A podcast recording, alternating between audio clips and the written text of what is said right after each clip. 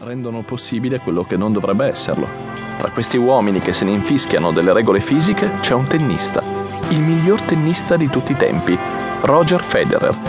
17 slam, Coppa Davis, 6 Master, 237 settimane consecutive al numero 1 della classifica ATP e decine di record polverizzati. Ripercorrere la carriera dello svizzero è come entrare in un colpo solo al Louvre, al Prado, al Bardo, agli Uffizi, al Metropolitan, al British e all'Ermitage. Trofei, aneddoti, gesti tecnici, sorrisi, partite epiche. Poche le caselle mancanti in un palmarès d'eccezione. Tra queste, le Olimpiadi. La sua prima Olimpiade risale al 2000. Perse la finale per il bronzo, ma in quell'occasione conobbe sua moglie.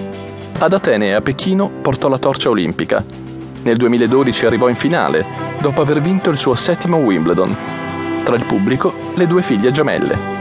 L'avversario, Andy Murray.